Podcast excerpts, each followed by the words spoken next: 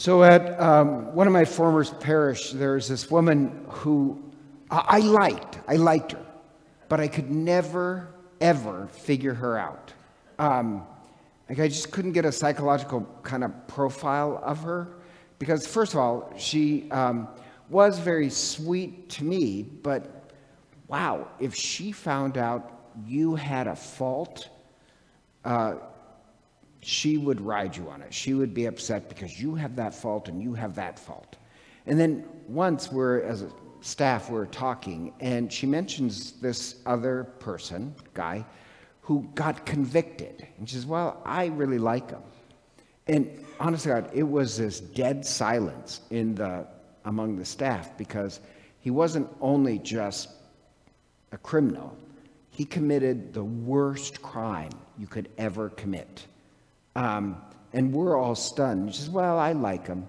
It's like, wow, from the woman who, if you make one little mistake, if she finds a fault in you, you are, you know, you're not Catholic enough. But you commit the worst crime of humanity. If she likes you, that's okay. But she'd always just be picking apart people's faults. So I couldn't really figure her out. And another time in front of the staff, she said, well, you know, you have to love the sinner and hate, uh, hate the sin. And I usually, well, I, I don't know if I do this, I, but suddenly I had to say something. So I said, my problem with that is that when people say that, the accent of the sentence is on hate the sinner. They're not really putting any um, effort into loving the sinner. They're ready to condemn the sinner. And it makes you look like you're really like open minded. Love the sinner, but hate the sin. I don't hate you. I just hate your sin. And I said, the problem is, is that the accent is always on the hate. And then this woman, wow, it really was. If she found out somebody's fault, you're doomed. Um, and it just occurred to me, like, didn't make any sense how she works, because the worst criminal, as long as he was nice to her, he could do no wrong. Anybody else you would condemn. And my only point about the story is um, it got me thinking I, A, I hate that love the sinner, hate the sinner, because that's usually what hateful people say. But you think, and this is my problem, I don't know if I really love, love, love the sinner. I tolerate them.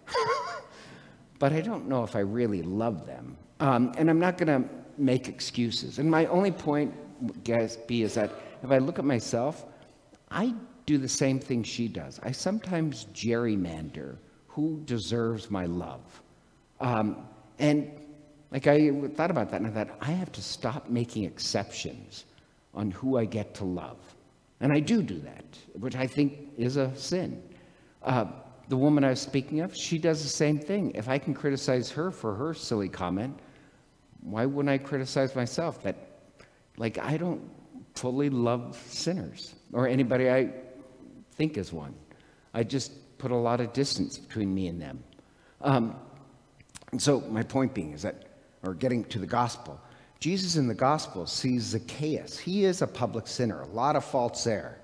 And Zacchaeus does have a hunger. He's climbing the tree to see Jesus. And Jesus walks over and says, I'm going to eat with you tonight. Jesus doesn't come to him once he's confessed his sins. Jesus comes to him while he is a sinner. Jesus has this urge. And in this part of the Gospel of Luke, Jesus desperately is in love with us, anyone who's a sinner. Shouldn't we be the same way? You know, like wildly in love with people, even with their faults, not blind to them. That I want everybody, even the worst sinner, to be saved. So I do love that. Like, ah, that's where I need to go and pray, not love the sinner, hate the sinner. I need to pray to be like Jesus, that I wildly want to invite a sinner to Mass, every sinner to feast. And when it says knock on the door and uh, I'm knocking on your heart in the first reading, love that. But remember, Christ is knocking on our door, and if we answer, what we get is, he says, this makes this promise of the Father in him will offer us this divine meal. And then you jump forward, and what John sees is the divine meal of heaven. In heaven, you know, there's this great Eucharistic banquet.